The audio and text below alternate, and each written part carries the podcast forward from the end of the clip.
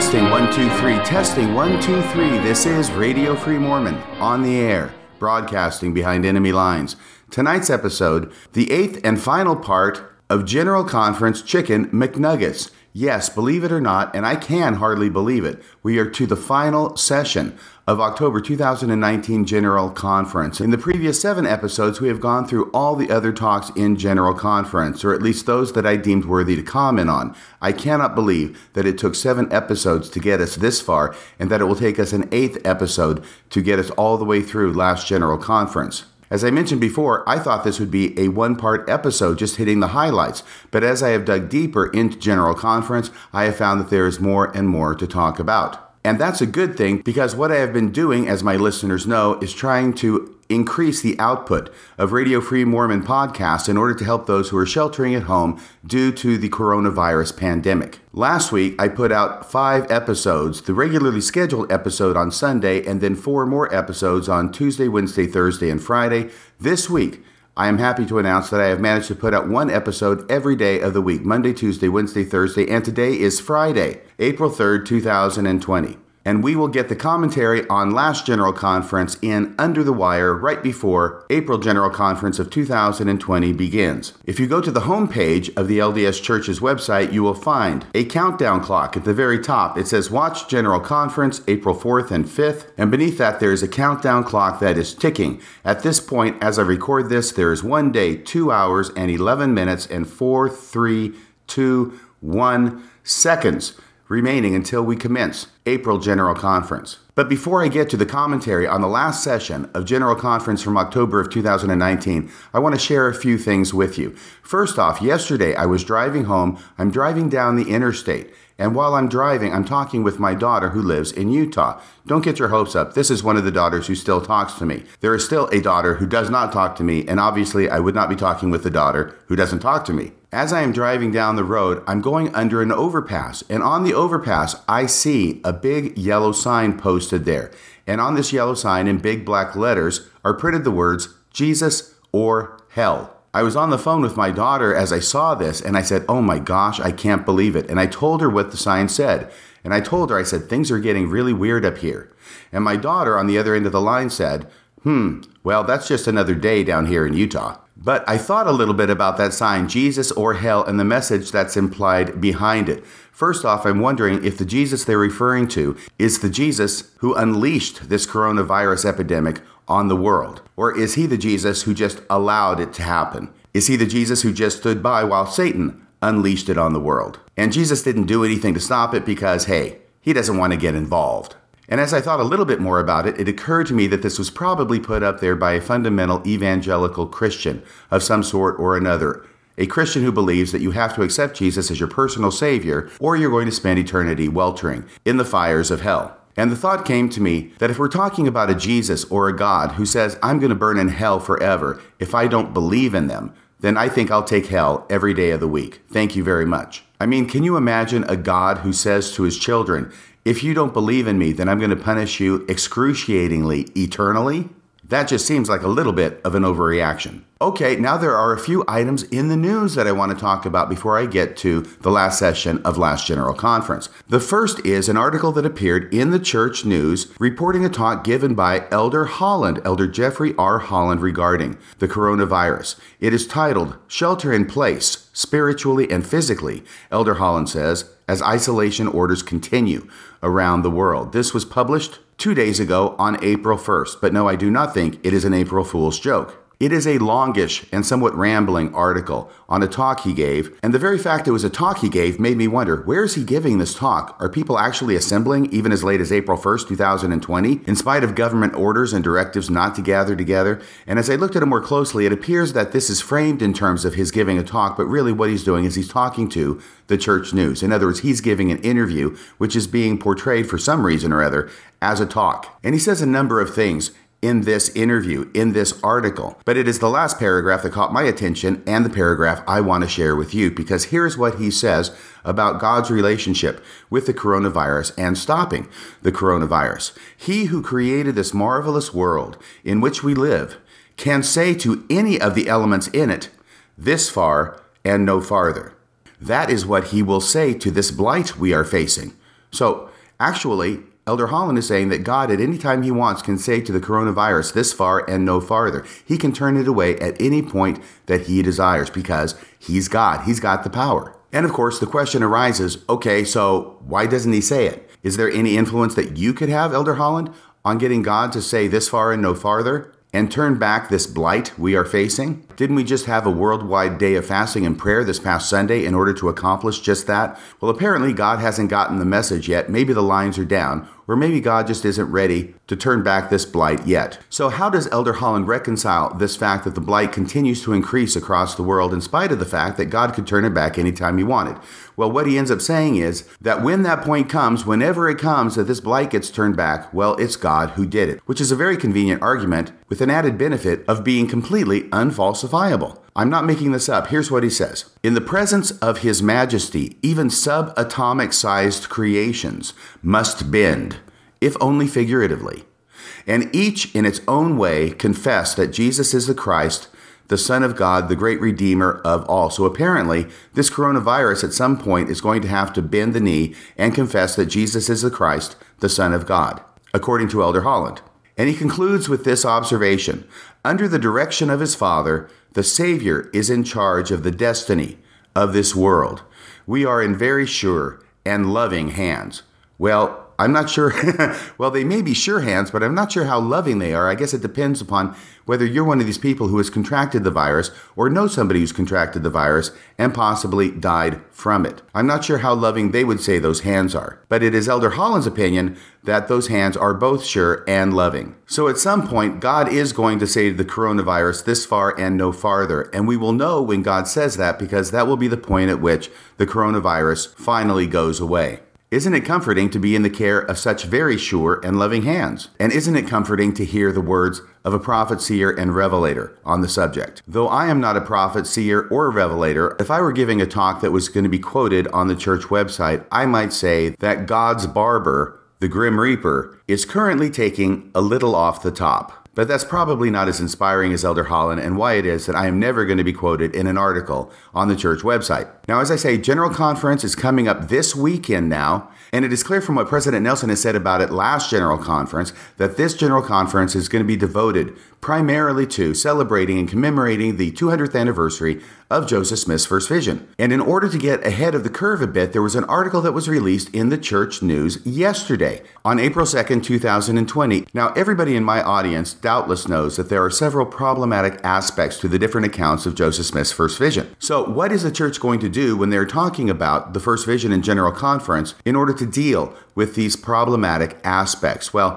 one would think that they'll probably try primarily to ignore them and avoid them. And yet, this article appears to be trying to get ahead of the game a bit and dealing, although somewhat vaguely and tangentially, and definitely from an apologetic point of view, with the problematic issues related to the first vision. The title of the article hints at this by stating, Why are there multiple accounts of the first vision, and what can we learn from them? Once again, that's the headline on the article from the Church News from April 2nd, 2020. Now, I'm not going to go through this entire article, but I did note a familiar name in the article, Elder Kyle S. McKay. You may remember Elder Kyle S. McKay. I certainly remember him. He was my first companion in Japan. He was the first senior missionary companion that I had after I got to Japan back in January of 1980. He has gone on to become a General Authority 70, but I did not know until I read this article that he is also an Assistant Executive Director of the Church History Department. Well, congratulations, Elder McKay. I think that's great.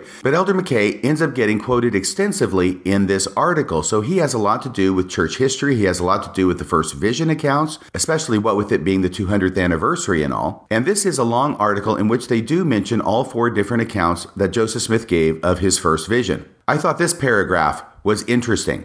Joseph Smith published two accounts of the first vision during his lifetime. Now we know that that was the 1838 account and the 1842 account, the church history account and the Wentworth letter account. Then it goes on. Two other accounts recorded by Joseph were published by the church in the 1960s. Now, that is a sentence that is remarkable for everything it does not say, as opposed to what it does say. Of course, those two other accounts were the 1832 account and the 1835 account. The 1832 account we know is the account that Joseph Fielding Smith had cut out of the letter book in which it was contained and hidden in his safe for three decades until the existence of that document was leaked to the public, after which he had it surreptitiously taped back into the letter book from which he had cut it, approximately 30 years before. And ultimately, that was published not first by the church, but first by the quintessential anti Mormons, Gerald and Sandra Tanner. Yes, they are the people who were the first to publish the 1832 account of Joseph Smith's first vision. The church thereafter published it. The 1835 account was also apparently hidden away in the church archives, and I did a podcast on that account as well. But that account did not see the light of day in published form until 1966, a year after the 1832 account was published. So when it says two other accounts recorded by Joseph were published by the church in the 1960s, the first question that I would think if I'm reading this is, why did it take so long for them to publish these two accounts? And is there a reason that they seem to be so reticent in bringing these forward? And indeed, there is, and there are. But I'm not going to go into that again here. I just read this paragraph because I find it somewhat amusing. And then if you scroll down far enough into this article, you get to a section that is titled, surprisingly enough, Expected Inconsistencies.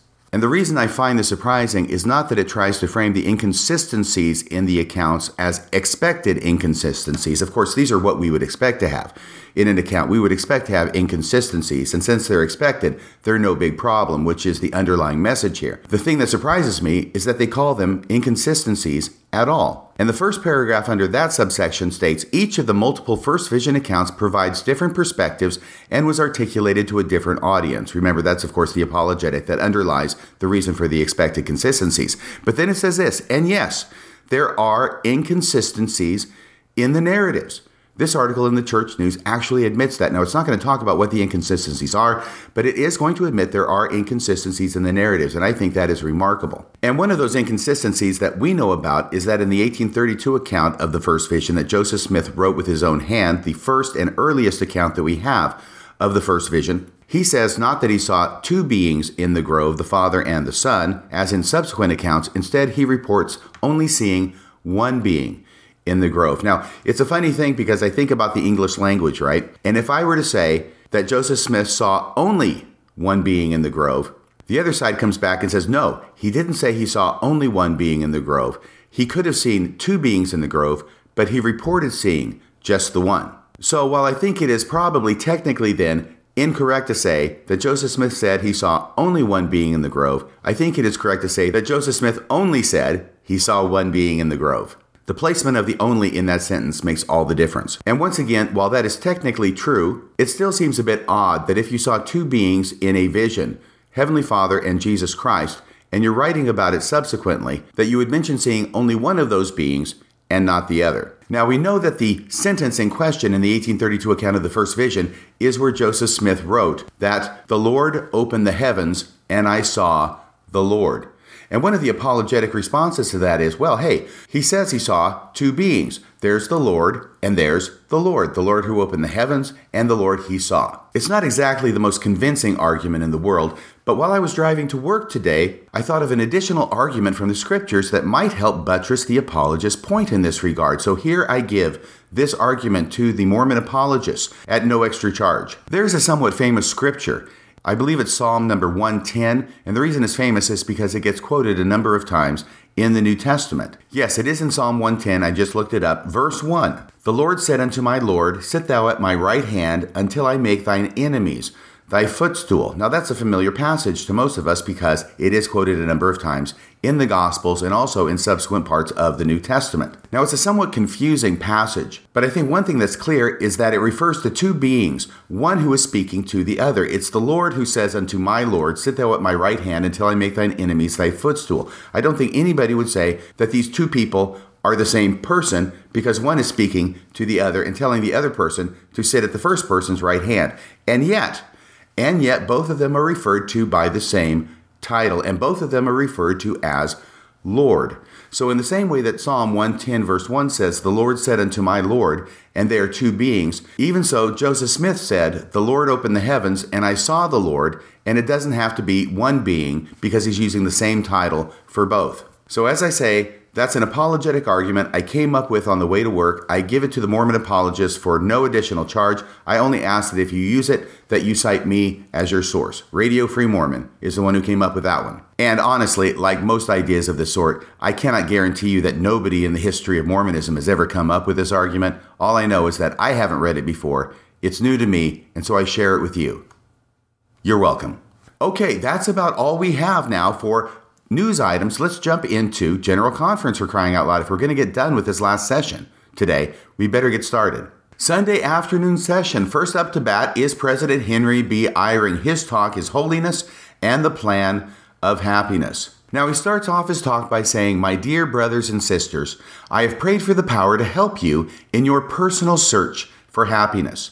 Some might feel happy enough already, yet surely no one would reject the offer of more happiness? Well, duh.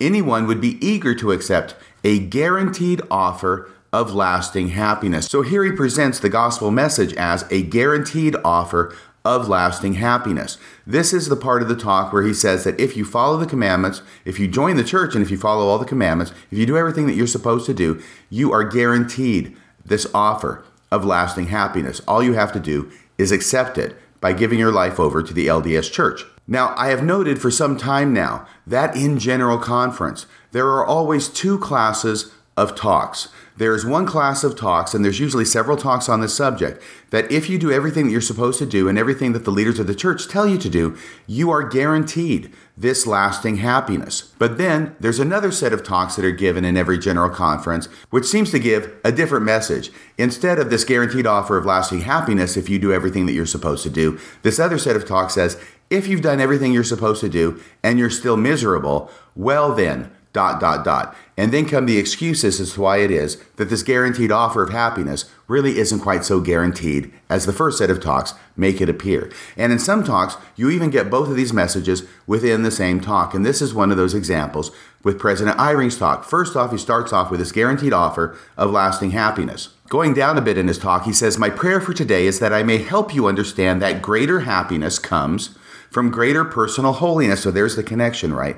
As you increase in holiness, your happiness increases. As you do more of what the leaders of the church tell you to do, your holiness grows. And as your holiness grows, your happiness grows. It's really simple, isn't it? Unfortunately, when the rubber hits the road, it's not always that simple. Again, he says, My prayer for today is that I may help you understand that greater happiness comes from greater personal holiness. Why? So that you will act upon that belief. In other words, you'll get in line with what I'm telling you to do. I will then share what I know for myself about what we can do to qualify for that gift of becoming ever more holy. And it's really very simple. He's going to give us a thumbnail sketch now of what it is we have to do in order to be more holy and therefore become more happy. And it's what we expect. The scriptures teach us that among other things, see, this is this isn't an exclusive laundry list of things we have to do. This is just among other things that we have to do to be happy. The scriptures teach us that among other things, we can be sanctified or become more holy. Remember, being more holy is being more happy in the talk. That we can become more holy when we exercise faith in Christ, demonstrate our obedience. Boy, that covers a lot of ground, doesn't it? Demonstrate our obedience, repent, sacrifice for him. So we've also got to sacrifice, receive sacred ordinances, and keep our covenants with him. So that pretty much covers everything in a short list, doesn't it? All we have to do is demonstrate our obedience, sacrifice, receive all the ordinances that the LDS Church has to give us, and then keep our covenants with him. That's really all we have to do in order to become holy, and that's what we have to do in order to become happy. See how this message is being put out there by President Eyring. And then, if we go down a couple more pages in his talk, he gets to the flip side of the argument. And he asks this question Some listening today may be wondering, why do I not feel the peace and happiness promised to those who have been faithful? I'm sorry. It just cracks me up. It's in the same talk. He's got these conflicting messages. Why do I not feel the peace and happiness promised to those who have been faithful? Some of you listening to me today may be wondering. I have been faithful through terrible adversity but I don't feel happiness. So, first, President Eyring gives you a guarantee of happiness if you do everything you're supposed to do, and if you're faithful, if you are obedient, sacrifice, and keep all the covenants. But some people might say, Why don't I feel happy? I'm doing everything you're telling me to do. Why don't I feel this happiness?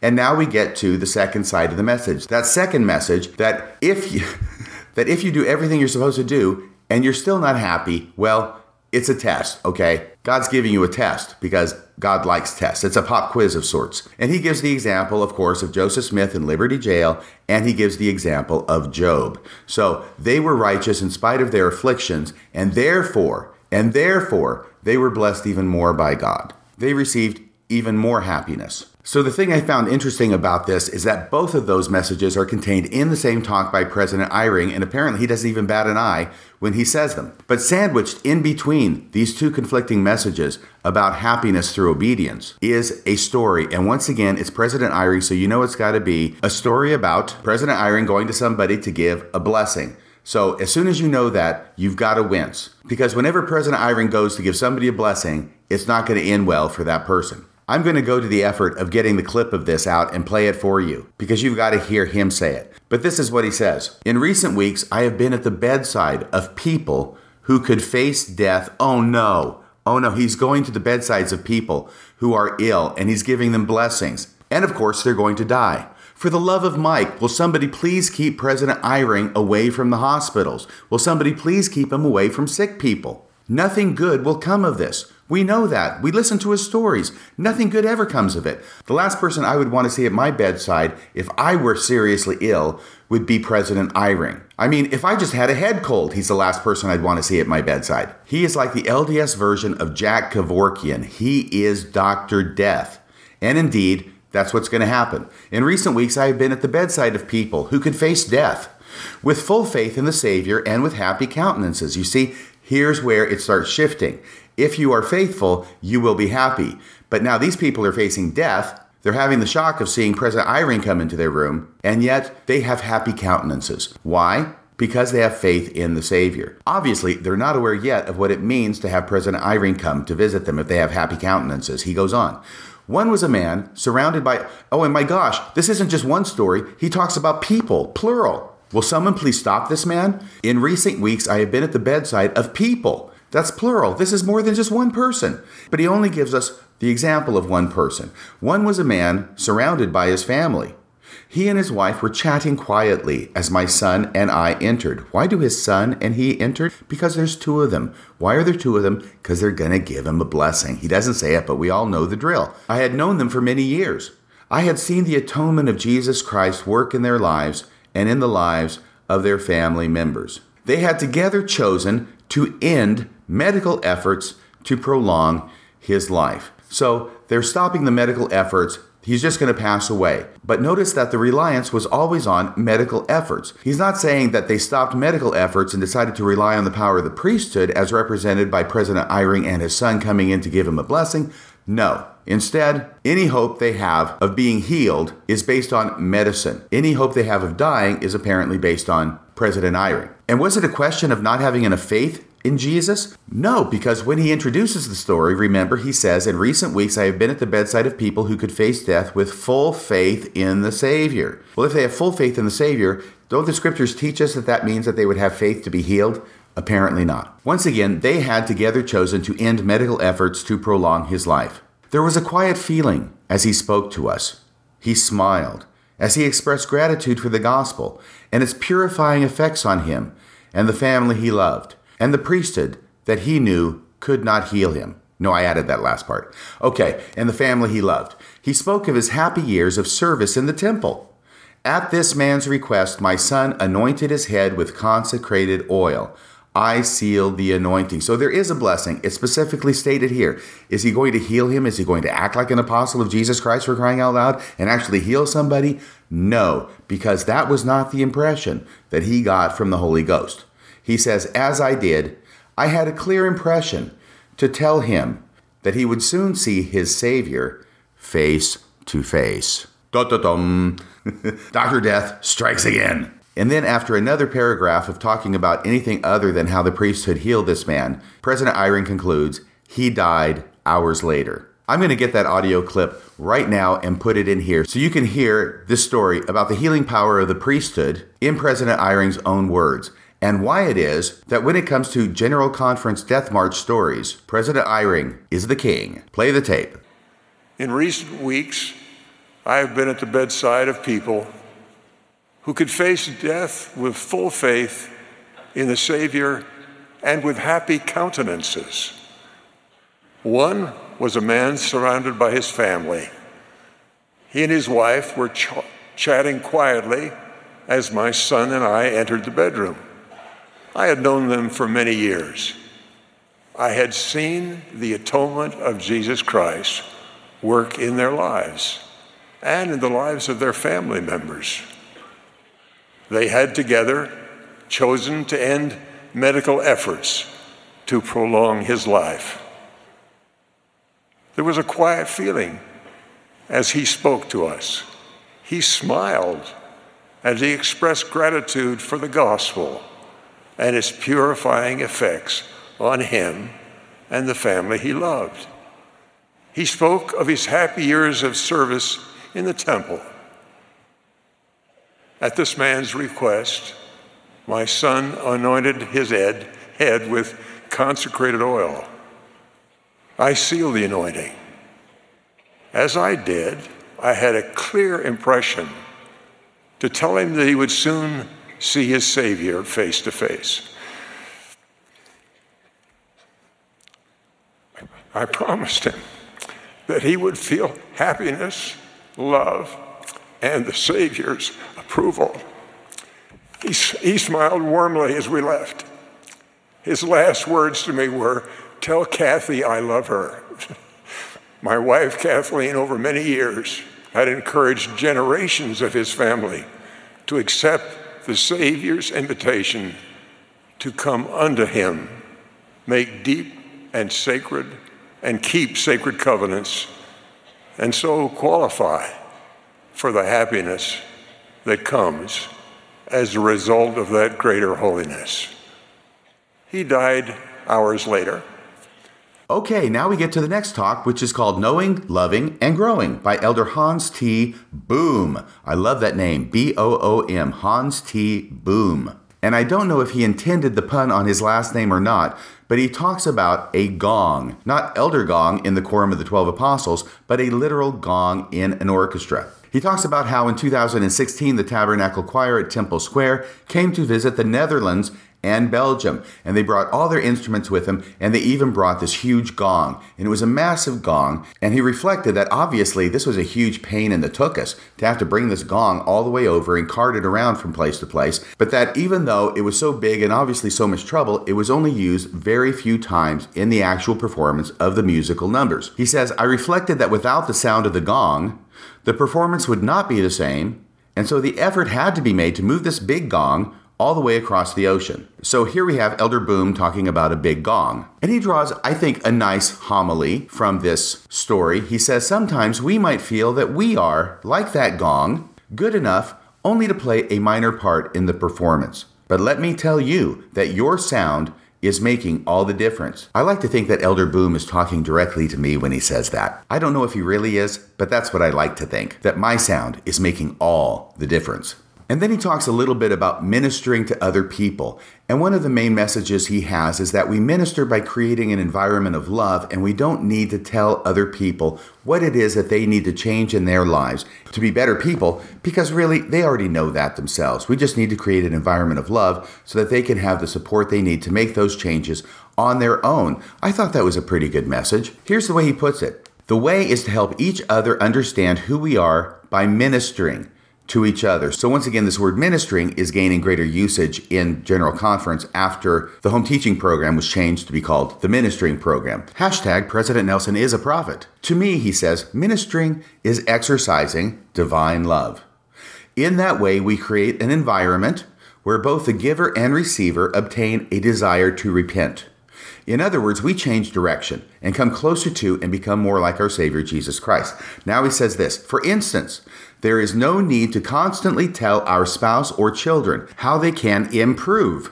They know that already. And of course, when I read this, the thought came to me well, does this message apply equally to the leaders of the church who seem to be telling us all the time how we can improve and what we need to do to change and to be better people. Once again, he says, for instance, there is no need to constantly tell our spouse or children how they can improve.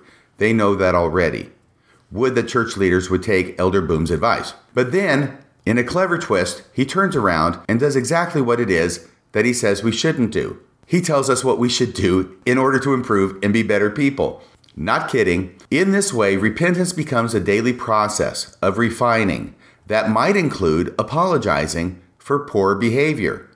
So here he tells us what we should do in order to improve after telling us that you shouldn't tell somebody what they need to do in order to improve. And after that, he repeats his original thought we all know where we can do better. There is no need to repeatedly remind each other. So, first off, I think that is a good sentiment. Second off, I wish the leaders of the church would follow that advice. And third, even Elder Boom should follow his own advice when he suggests that we should apologize for our poor behavior. But, good my brother, do not, as some ungracious pastors do, show me the steep and thorny path to heaven, whilst like a puffed and reckless libertine himself the primrose path of dalliance treads, and recks not his own rede. End of gratuitous Shakespeare quote. Now, I'm not saying we should not apologize for our poor behavior, but in the middle of a talk where he's saying that you don't need to be told what you need to do because you already know it, he doesn't really need to tell us what we need to do because, yeah, we already know it. Oh, and down here, toward the end of his talk, he says this People will notice the light about us as we're doing all these good things and following all the commandments. People will notice the light and will be drawn to it.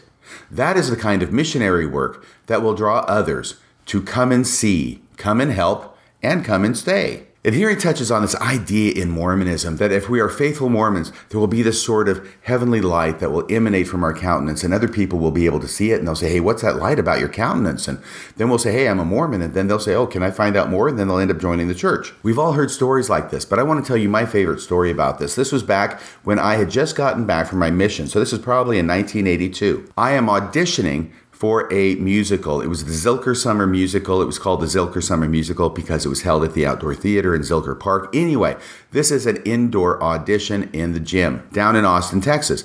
And I am up there and I've got my t shirt on and I've got my jazz pants on and I've got my jazz shoes on and I'm auditioning to beat the band. And I end up getting a part in the chorus. But this is before the casting had actually occurred. This is at the audition phase. And the audition's over. I'm sweaty. I'm standing up on the stage and I'm wiping the sweat off of my face with a towel. And this other guy comes walking up to me, and I've never seen this other guy before. And he comes walking up to me with a smile. He seems like a nice guy. And he says to me, he says, Hey, are you a Mormon?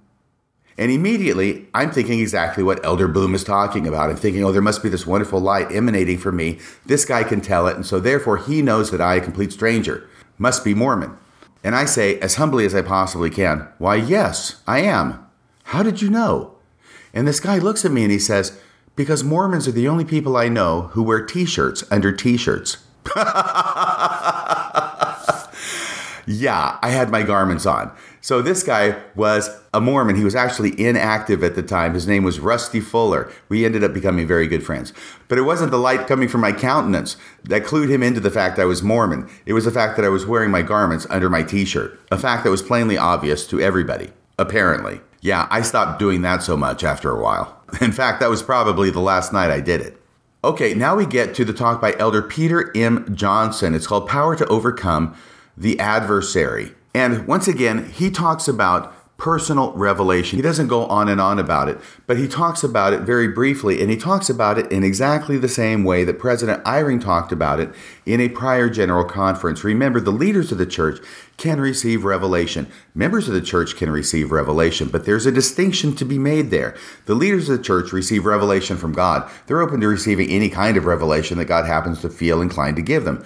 The members of the church, however, do not have such an expansive opportunity to receive revelation. Instead, the only revelation that we are really entitled to receive is confirming revelation, i.e., revelation that confirms that what the leaders have told us is true. If we get a revelation that's different than that, then it's not coming from the right source. It's not revelation from God. Our mind is either playing tricks on us or we're getting it from, well, you know. But he adopts and repeats this phrase at the beginning of his talk, he says, It is my prayer that we will recognize the confirming influence of the Holy Ghost as we come to fully understand that we are children of God. And then he quotes from The Family, A Proclamation to the World. This is also something that we see more and more frequently. The Family, A Proclamation to the World being quoted in General Conference as if it were, for all intents and purposes, actually Scripture. And more and more, that is what it is being treated as Scripture, worthy of being quoted in General Conference. We also see the same interesting phenomenon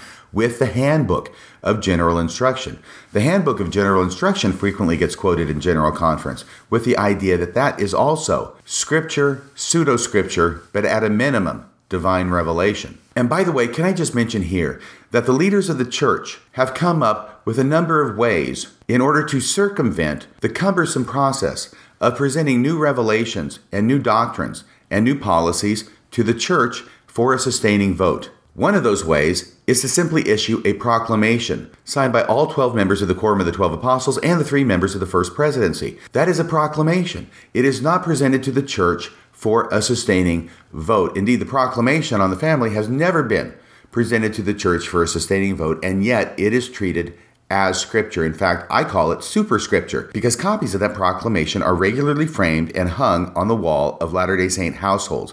What other passage of scripture is given that kind of honor and deference? What other passage of scripture has that kind of influence? You don't see a page from the Book of Mormon framed and put up on the wall of LDS houses. You don't see a passage from the Bible on the walls of LDS houses but you do see the proclamation on the family. And so, in this way, by the simple expedient of signing a proclamation, church leaders have come up with a really, really convenient way of making things scripture or even superscripture without having to present them for a sustaining vote to the membership. Similarly, the church is regularly modifying and changing and adding to and taking from the Church Handbook of Instruction. And sometimes those changes are merely procedural, but a lot of those changes are actually doctrinal and foundational. And the Handbook of General Instructions governs how the church is run and even includes doctrinal teachings within its pages. For instance, in November of 2005, when the handbook was modified to say that people living in a gay relationship, whether married or not, were now considered apostates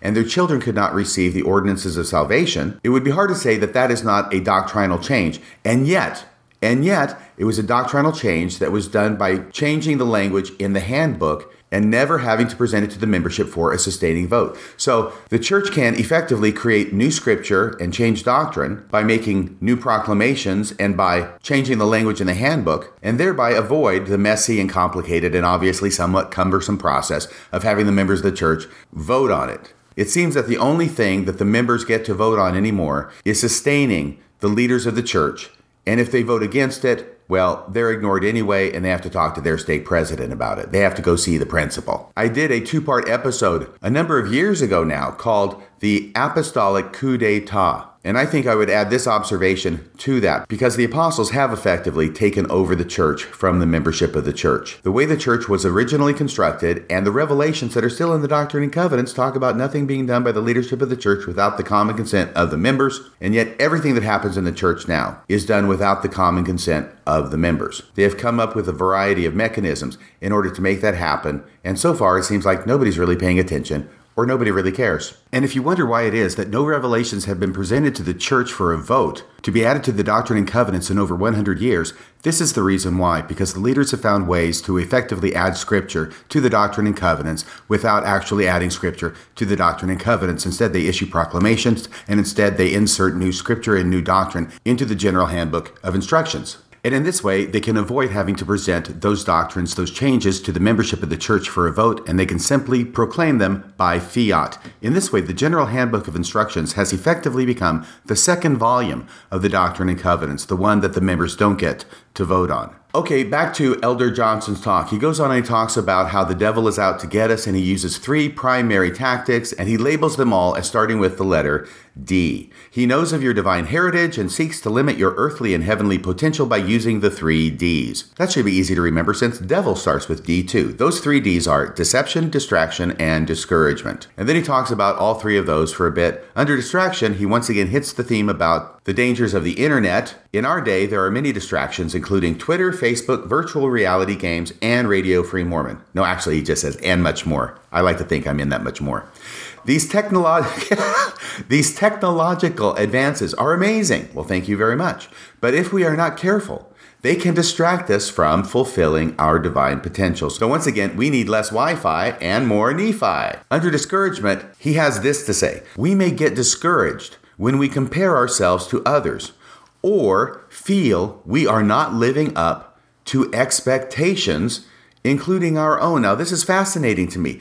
He says that we can get discouraged because we feel we are not living up to expectations. Well, what about the expectations that are placed upon the membership of the church by the leadership of the church? We are the ones who are supposed to be perfect and obey with exactness. Remember President Nelson's expression every single thing, and there are hundreds of them, that we are supposed to do as members of the church. We cannot live up to those expectations. Nobody can live up to those expectations. We are comparing ourselves to a sinless being for crying out loud. And we are told, quoting Matthew 5:48, "Be ye therefore perfect, even as your Father in heaven is perfect." Mormons take that literally. We are told that we literally need to be as perfect as our Father in heaven. There is no way we can live up to those expectations. And yes, Elder Johnson is right that we may get discouraged when we compare ourselves to others or feel we are not living up to expectations, especially when the other person that we're comparing ourselves to is Jesus Christ, our Heavenly Father, for crying out loud. And I think that there was a talk in the session of Women's Conference that talked about exactly this sort of thing. The discouragement that we as members feel because we cannot live up to the expectations that the church puts on us. It runs wide, it runs deep, and this is the reason for it. I do want to say something positive about his talk, and it may seem a small thing to you, but it's a big thing to me. Because all of these talks, when we hear them in general conference, these are talks that are written out. They are written in order to be read and they will be published indeed in the following issue of the Ensign magazine. So when they're writing these talks, they're writing it for an audience that they expect to be reading the talks. Now there's a difference, see, there's a difference between giving a talk that is supposed to be listened to versus giving a talk that is supposed to be read. For the most part, I speak extemporaneously to you as I'm doing now. And this is something that is hopefully more interesting to listen to than it would be if I were simply reading something that I had taken a lot of time to write out. If you go over to the Fair Mormon website or the Interpreter website and listen to a podcast where they have somebody reading an article, an article that somebody wrote to be published in a journal, it is more often than not extremely tedious to listen to that person read an article. And that's because the article was written to be read, not to be spoken. And the same thing applies to the overwhelming majority of General Conference talks. Those were written in order to be read, and then they get up in General Conference and they read them,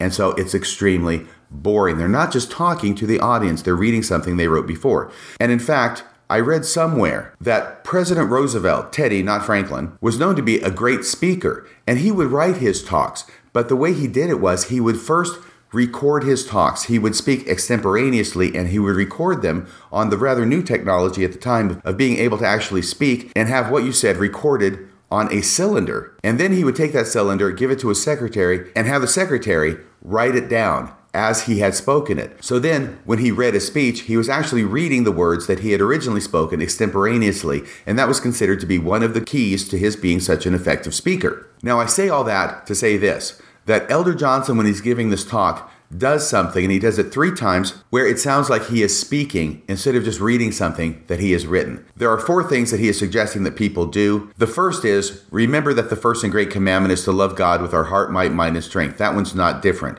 But second, third, and fourth are. He says, second, pray unto the Father in the name of Jesus Christ every day, every day, every day. He says it three times. You wouldn't write that if you're writing it just to be read, but you would say that. And I appreciate the fact that he says that because that stuck out to me a mile when he did this. And he does the same thing three times. He says, third, read and study the Book of Mormon every day, every day, every day. If we were in Japan, you'd say Mainichi, Mainichi. But he's saying it in English. Now, anybody else in General Conference, would just say, read and study the Book of Mormon every day, period. But no, he makes it more interesting. He speaks the expression. He's giving a talk that is more like a person would say it than they would write it. And he says, read and study the Book of Mormon every day, every day, every day. And lastly, he says, prayerfully partake of the sacrament every week, every week, every week. It is so rarely that we see something or that I hear something in general conference that actually sounds like a human being talking to another human being that I want to point it out and give it applause where I see it. And this is really the first time that I can recall ever seeing anything like this. So kudos to you Elder Johnson, live long and prosper. And hopefully you'll be speaking in General Conference more often in the future. Oh, he does something else that I noticed along these lines. Now, we all know that in General Conference, there is this excessive alliteration. And I think you probably know that alliteration means repeating words in a sentence that start with the same letter, and P's are the worst. Elder Bednar will talk on and on about uh, priesthood power, policies, and principles. You see, it just drives you crazy. Not to mention pickles. It's as if the leaders of the church think that using alliteration is a sign of higher learning and literary prowess, when actually, alliteration must be used sparingly, if at all in order for it to be effective. Like in Romeo and Juliet, where Shakespeare has Juliet saying, Gallop apace, ye fiery footed steeds. See, there's some alliteration there, but it's minor and it's used effectively. Gallop apace, ye fiery footed steeds. She doesn't say, Gallop apace, you powerful priesthood principles. That would be too much.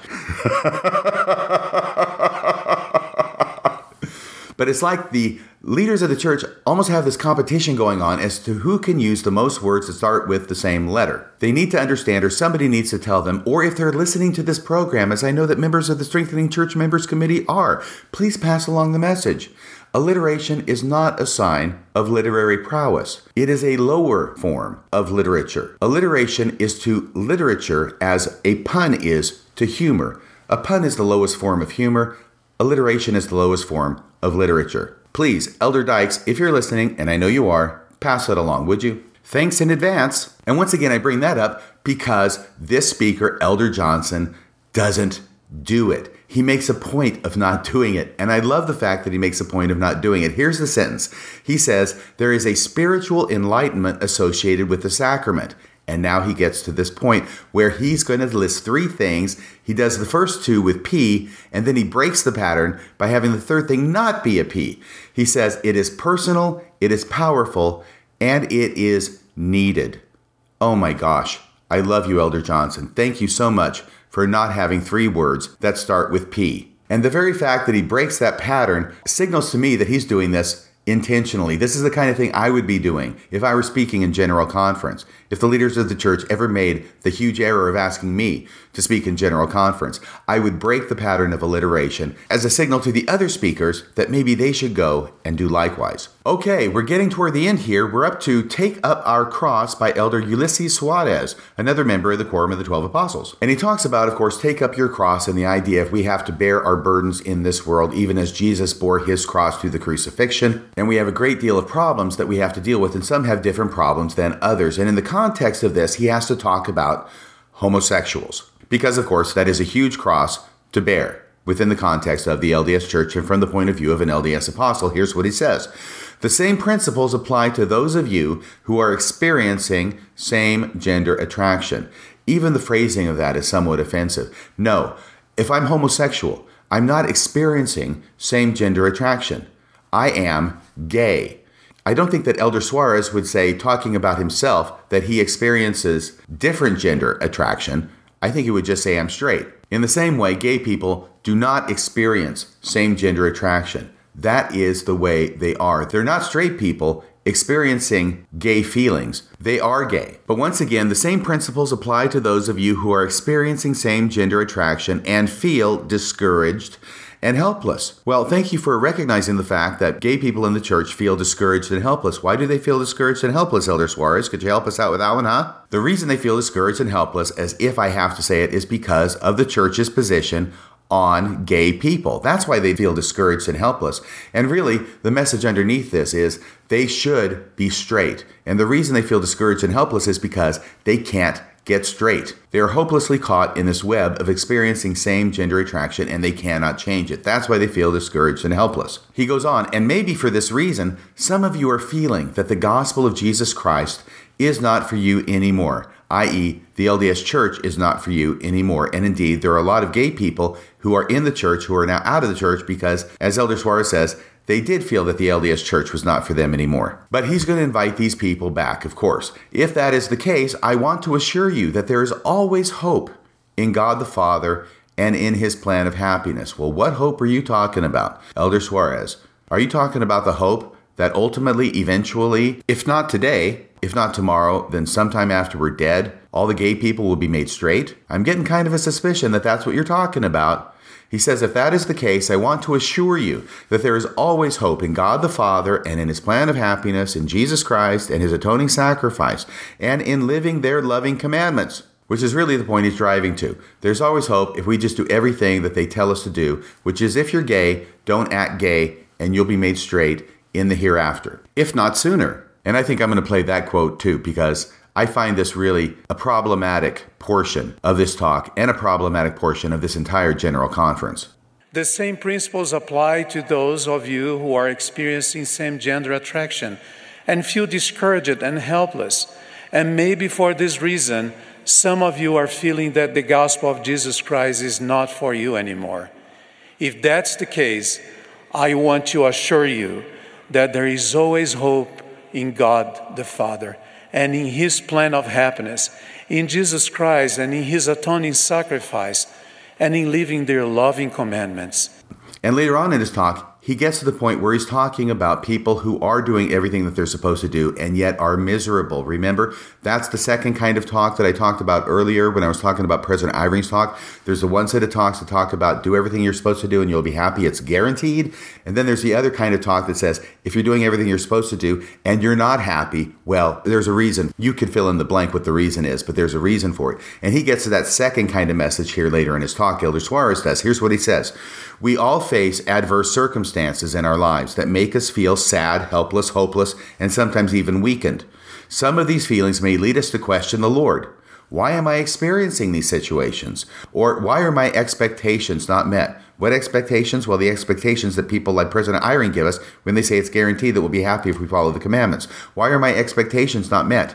After all, I am doing everything in my power to carry my cross, and follow the Savior. So, once again, this is the kind of talk in General Conference where it is explained that you will still suffer even though you do everything you are supposed to do. I guess the only positive thing I can say about this part is that Elder Soares doesn't hopelessly confuse the issue by beginning his talk by saying the opposite message of guaranteed happiness in exchange for obedience, like President Eyring did in his talk. Oh my gosh, and now we have another entry into the General Conference Death March story by Elder Soares. It starts I recently had the opportunity to minister to a widowed sister named Franca Calamasi, who is suffering from a debilitating illness. We are to the point now in General Conference, and I've been doing these reviews for a number of years, where as soon as an apostle or a church leader starts talking about having the opportunity to meet with or minister to, or any kind of story about somebody who's sick or injured, I know from the beginning what the ending is going to be.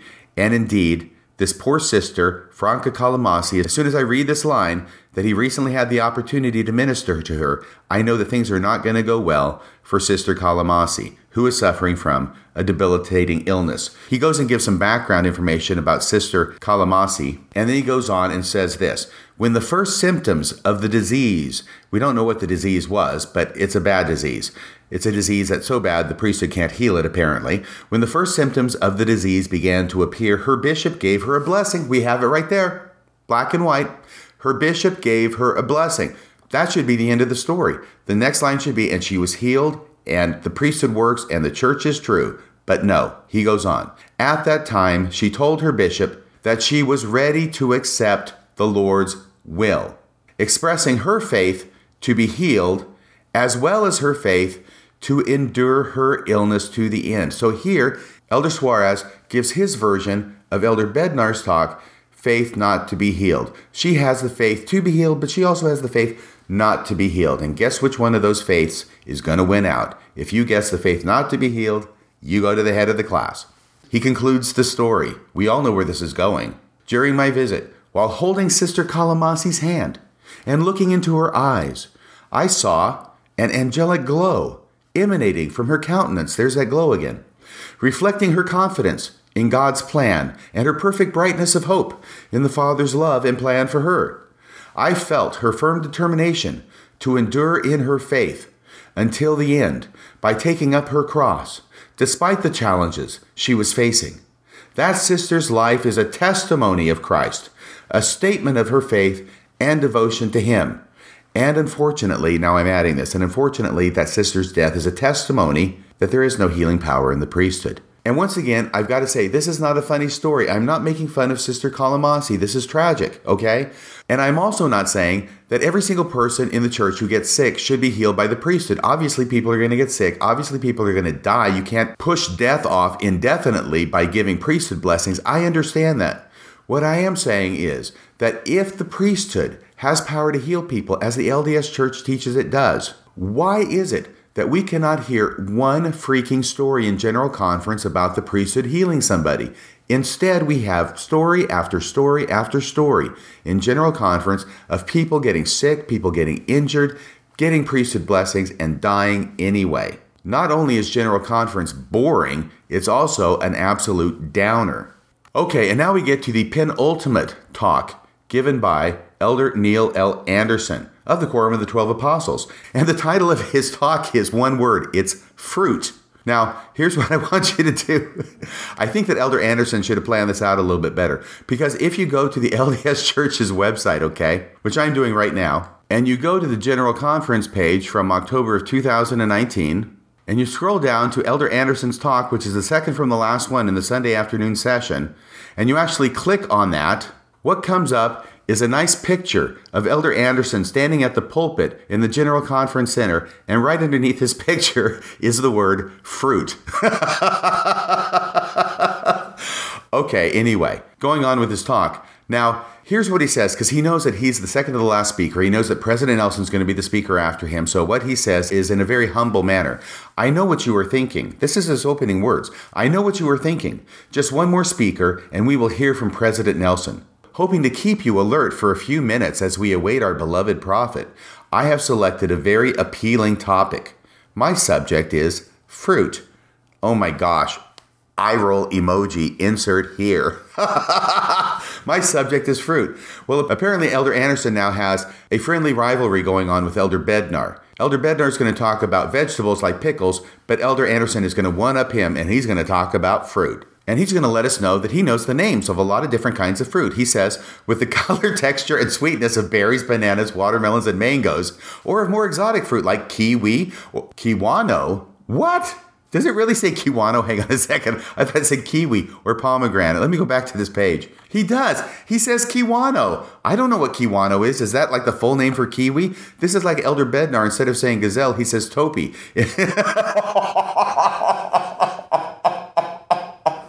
Elder Andersen, instead of saying kiwi, he says kiwano or pomegranate. That is an exotic fruit, Elder Andersen. I'd never heard of a kiwano before. Oh my gosh. Okay, I'm getting punch drunk here. Let me go on with his talk. And of course, he's going to talk about the different usages of the word fruit in the scriptures, like by their fruits you shall know them, and the tree of life and the fruit, which represents the love of God. All that's expected since the subject of his talk is fruit. And it's really interesting too because we know that the interpretation that's given in the Book of Mormon about the fruit of the tree of life is that it is the love of God. But he's going to make an extrapolated interpretation of that to encompass a whole lot more ground than what the Book of Mormon says. Here's what he says Partaking of the fruit of the tree also symbolizes that we embrace the ordinances and covenants of the restored gospel, being baptized, receiving the gift of the Holy Ghost, and entering the house of the Lord to be endowed with power from on high. That's quite an extrapolation. That is a remarkable exegesis there. Elder Andersen. In fact, that's really not an exegesis so much as it is an eisegesis. That's not so much understanding what the text says as it is reading your own understanding back into the text. Exegesis versus eisegesis. And now he goes on to talk about the challenge of staying true. Now, you remember that I've talked about how there are certain themes in this conference. He acknowledges that as well. He says, as has been said many times in this conference, we continue to face distractions and deceptions, confusions and commotion enticements, and temptations that attempt to pull our hearts away from the Savior and the joys and beauties we have experienced in following Him. So it has been said many times in this conference, this is a theme. He recognizes it as well. And once again, this shows his familiarity with what was going to be said in conference even before he got up and gave his talk toward the end of the last session. He goes on to complain a bit about alternate voices such as Radio Free Mormons telling people the truth about the history of the church and its leaders. Here's what he says In our world today, the adversary's construction crews, that's me, Foreman Radio Free Mormon, the adversary's construction crews are working overtime. And I have been working overtime for the past two weeks, thank you for noticing. Hastily inflating the large and spacious building The expansion has spread across the river, hoping to envelop our homes. While the pointers and the scoffers, those would be the pointers and the scoffers in the building, while the pointers and the scoffers wail day and night on their internet megaphones. So, according to Elder Andersen, I'm a pointer and I'm a scoffer, and I wail day and night on my internet megaphones. Now, I have to note that this is a bit ironic coming from a guy who's getting up and giving a speech to millions of people at the same time. I don't have that kind of a megaphone, Elder Andersen. You're the guy with the megaphone. I'm just one guy in a bunker behind a microphone. Elder Andersen asks his audience, begs with his audience, pleads with his audience not to let them allow their questions, he uses that word questions, to allow them to be drawn away from the gospel, i.e., from the fruit of the tree of life. Here's what he says Please don't allow your questions to turn you away from the sweet, pure, and soul satisfying blessings that come from the precious fruit of the tree. Now, he doesn't say it quite that straightforwardly. He puts questions in there with a lot of other things that he doesn't want the members to cause them to turn away from the church. Here's the full quote, just to be complete. Please don't allow your questions, the insults of others, faithless friends, or unfortunate mistakes and disappointments to turn you away from the sweet, pure, and soul satisfying blessings that come from the precious fruit. Well, it's not just our questions, Elder Andersen, that are causing us to leave the church. It's not the questions that we have, it's the answers that we are finding to those questions. The answers that you are steadfastly determined to keep us from knowing about. The true answers, the correct answers, the real history of the church. Not only will you not tell us what the answers are, you won't even tell us what the questions are. You will only speak of them in general terms without going into any detail. This is not the sign of someone who is secure in their position. So please don't tell us that it is our questions that are leading us away from the church, because that could not be further from the truth. It is not the questions that are the problem, it is the answers that are the problem. And now Elder Andersen wants to get in his contribution to the litany of stories in this general conference alone of people being injured and not healed. He introduces this by letting us know from the beginning that this guy dies and is not healed by the priesthood. He says, In June, my wife Kathy and I attended the funeral of Jason Hall. At the time of his passing, he was 48 years old. Mmm, that's too young. And serving as an elders quorum president, because of course that's important, because that shows he was faithful.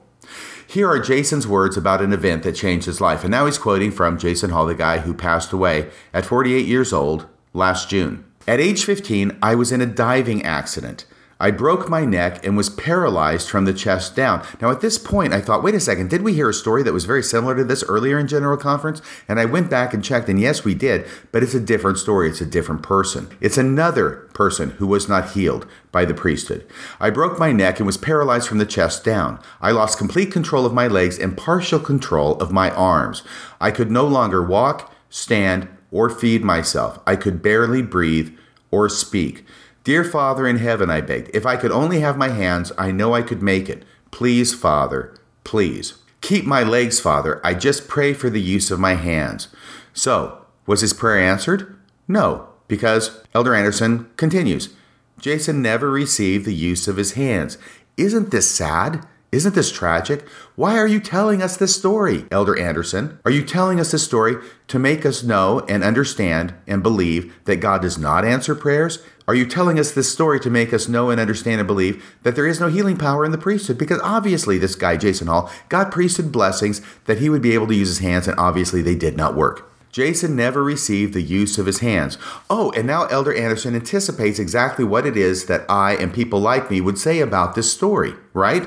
Because now he's going to use this as an opportunity to cast us as the bad guys, the ones with the questions, the ones with the questions, right? The ones with the doubts, the ones who are wondering why it is that the church teaches out of one side of its mouth that it has priesthood power to heal people, but then it tells only stories about priesthood power that never heals people. Elder Andersen asks the question now Can you hear the voices from the spacious building?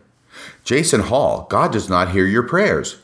If God is a loving God, how could he leave you like this? Why have faith in Christ? Those are the questions that Elder Andersen now puts in the mouth of people from the great and spacious building taunting Jason Hall for not having his prayers answered that he could use his hands again. But I will say to you, Elder Andersen, that one question that you forgot to put in my mouth is the question that I actually ask is why didn't the priesthood blessing that Jason Hall obviously received work? Why do you claim to have priesthood power to heal people when you never heal people by the priesthood power. He goes on with his talk. Jason Hall heard their voices, but he did not heed them. Instead, he feasted upon the fruit of the tree. See, once again, the theme of his talk is about the fruit, right? He feasted upon the fruit of the tree. His faith in Jesus Christ became immovable. Why? Because God didn't answer his prayer to be able to use his hands again?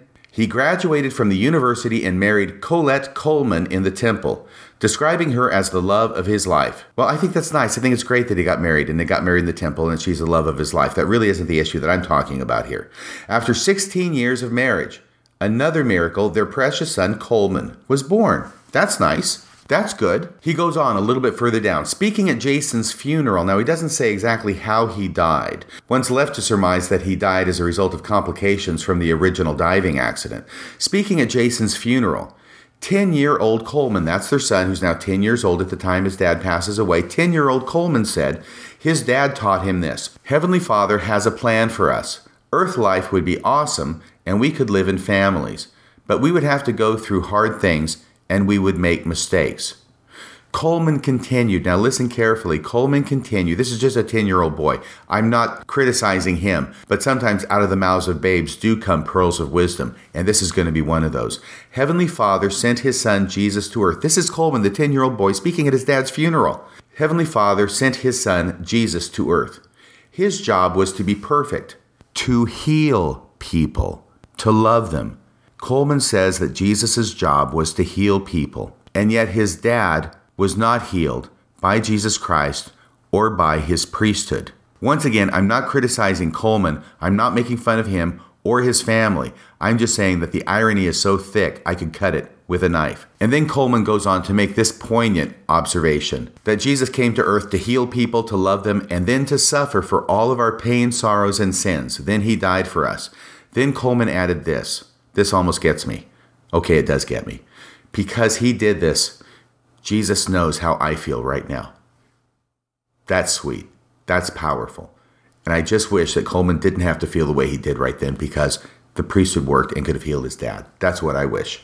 You know, that is, uh, excuse me, let me get a hold of myself there. That is the last talk in General Conference that mentions one of these stories of people being injured and not healed. And I want to do a brief recount of how many there were. Now, the way I do this is once again, I take all the talks from General Conference, I take them and I copy them and I paste them all into a Word document. And this Word document is 128 pages long. I think I mentioned that in the first episode, the first of eight episodes, by the way, in this series. And what I do is if there's something that interests me or something that I want to comment on, I highlight it in yellow. But if there's a General Conference Death March story, I highlight it in green. So I'm able to go back and identify those readily as I scroll through. So let me go back to the top of this and let's see how many there were. Okay, there was the first one about Jack Rushton back in 1989, serving as president of the Irvine Stake. Oh, he was that first guy who had the similar story to Jason Hall, but yes, that's a different person. He's the one who, during a family vacation on California coast, body surfing, wave swept him into a submerged rock, breaking his neck. That's right, that's the first story in this General Conference Death March. Oh, the second one was about David and Sister Bednar visiting a young sister whose husband had been killed a few days earlier in a tragic accident. Oh, here's number three, where Elder Alvarado was talking about his sister back when he was a kid getting ill and the family having to fly to the Salt Lake Temple from Puerto Rico to be sealed. Apparently, without her, she was not healed by the priesthood. That's number three. Number four was Bonnie Cordon talking in women's session about her friend Ashton, who passed away after a six year battle with cancer. Number five. Number five is one that I actually skipped over. I have to talk about this very quickly.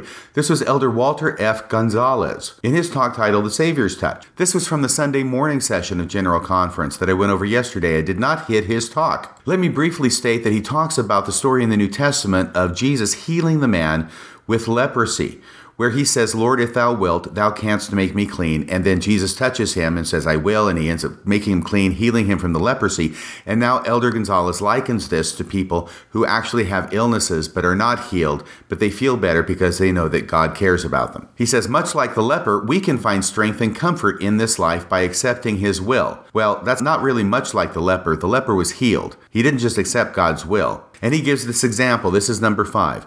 Some years ago, Zulma, Z U L M A. That's his wife. My wife, my better half, my best part, all three, received some difficult news just two weeks before the wedding of one of our children. She had a tumor in her parotid gland. I'm not sure where that is, but it sounds painful. And it was growing rapidly. Her face began swelling, so it must be somewhere up in your head. Her face began swelling, and she was to immediately undergo a delicate operation. Okay, wait a second. What about the priesthood? Shouldn't the priesthood come in here somewhere to heal her? Apparently not. We're just going to talk about the operation. She was to immediately undergo a delicate operation. Many thoughts ran through her mind and weighed on her heart. Was the tumor malignant? How would her body recover? Would her face become paralyzed? How intense would the pain be? Would her face be permanently scarred? Would the tumor return once removed? Would she be able to attend the wedding of our son? Can I get a priesthood blessing to heal me? No, actually, I added that last question. All the other questions are in the talk. All these other questions are represented as going through his wife's mind, but never once, can I get a priesthood blessing to heal me? That question apparently never even crosses her mind. As she lay in the operating room, he says, she felt broken. In that very moment, he says, the Spirit whispered to her that she had to accept the will of her Father. Yay! She had the faith not to be healed. This is a wonderful story after all. She then decided to place her trust in God. Blah, blah, blah, blah, blah. She strongly felt that whatever the result of the operation, his will would be best for her. Soon she drifted into surgical sleep. We don't know exactly what the result is because he doesn't tell us, but he does say that she found strength and comfort from surrendering her will to that of the Father. That day, God blessed her greatly. Not exactly sure what that means. I don't know if she died. Hopefully, she didn't die. Hopefully, she got better. But what we do know from this story is that if she got better, it was all attributable to the operation and had nothing to do with priesthood power to heal her. So that's number five in our hit list, pardon the pun, of General Conference Death March stories. Number six was President Eyring's story that we just went over earlier in this podcast about the guy he visited in the hospital who didn't live to see another day. Number seven is Elder Soares's story about Sister Franca Calamasi, who died from a debilitating illness in spite of priesthood blessings. Number eight was a story about Jason Hall, the other guy who managed to get paralyzed by breaking his neck in a diving accident. And that's all. That's it. Eight stories. You know, I think that's enough for one general conference. Eight stories of people being injured and not being healed by priesthood blessings, not being protected by God, not having God answer their prayers. It is eight for eight. Once again, we're batting 1,000 in General Conference October 2019 of people getting sick or injured and not, repeat, not being healed by priesthood power. The LDS Church continues to bat 1,000 in this category. And so now, finally, finally, we get to President Nelson's concluding comments. And I'm not going to spend a lot of time on this because really, there's not that much to say about it. He talks about all the temples that the LDS Church has in the world and that they're going to keep building them. He says, of course, the crowning jewel of the restoration is not Jesus Christ, it's the Holy Temple. Its sacred ordinances and covenants are pivotal to preparing a people who are ready to welcome the Savior at his second coming. Presently, we have 166 dedicated temples. I don't know what we'll say when it gets to 666, but I guess we'll have to find out. Presently, we have 166 dedicated temples, and more are coming. Remember, he announced those in the general women's session the night before, which I thought was a nice touch to make that announcement in the women's conference. I give him props for that. But why is it? Why are we still building temples? Why are we continuing to build temples, President Nelson, when the membership is not increasing? When, if anything, the active membership, the temple attending membership is shrinking? Why are we continuing to build these temples? Is it simply because we have enough money stockpiled to finance these temples and we want to continue to build them as an outward sign to indicate that we are still growing as a church when actually the membership records and the membership rolls reflect something different. I have no idea why it is the LDS Church continues to build temples, except it seems like they're building temples for temple's sake. It is clear that the number of members is not growing in order to require an increased number of temples, but that is being done for publicity. Much like the Scientologists end up erecting beautiful buildings which end up being empty, they're doing the buildings in order to show people, hey, Scientologists are here, we got these great, beautiful buildings, but the fact that they're empty shows that those buildings are not really needed for the membership. What they're needed for is the people who are non members to hopefully attract them to the religion and serve sort of as a very expensive billboard for Scientology, just the way the temples serve as a very expensive billboard for Mormonism. He talks about the modest changes in the temple recommend questions, which I'm not going to go into here. I don't think they're really that remarkable. And now, at the end of his comments, he talks about this coming General Conference, the April 2020 General Conference that's going to start tomorrow. And this is where he announces that it's going to be unlike any other General Conference. And these are the words that have now been interpreted by some as meaning coronavirus is coming and not, hey, we're going to have a big celebration about the 200th anniversary of the first vision. I will read them in context here so we can understand what it was that he was really getting at.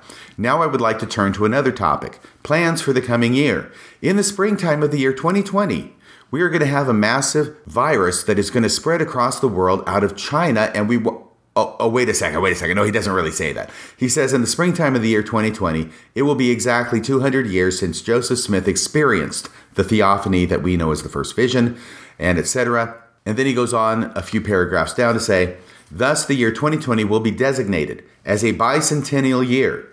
General Conference next April will be different from any previous conference. In the next six months, I hope that every member in every family will prepare for a unique conference by going out to your stores and loading up on lots of bottled water and toilet paper. No, he doesn't even say that. We'll prepare for a unique conference that will commemorate the very foundations of the restored gospel. That's why he was saying it was going to be unique, because it's the 200th anniversary. It's the bicentennial. And he concludes by saying, Meanwhile, please be assured that revelation continues in the church. Now, it won't really be revelation about anything, uh, I don't know, important, like there's a virus coming that you might want to get prepared for in advance. It won't be that. But there is other kinds of revelation in the church. Revelation about changing this program, cutting that program back, changing the temple recommend questions, you know, the really important kinds of revelation. That kind of revelation, we can be assured, still continues in the church. Okay, that's it. That's it. That's the end of part eight. That's the end of the series dealing with General Conference McNuggets from General Conference October 2019. I hope that you've enjoyed this eight part series. My gosh, this eight part series dealing with the talks from General Conference from October of 2019, which I have gotten out in eight separate podcasts over the course of two weeks. Eight podcasts, two weeks. Man, am I doing my part to help morale during this coronavirus. And so, until next time, please remember Wash your hands frequently with soap and hot water. Stay away from crowds. Practice social distancing of six feet from the nearest person. If you have to cough, cough into your elbow and not upon your neighbor. And together, yes, together, we will lick this coronavirus, the coronavirus that the prophet of God, President Russell M. Nelson, saw coming six months ago. Until next time, this is Radio Free Mormon, signing off the air.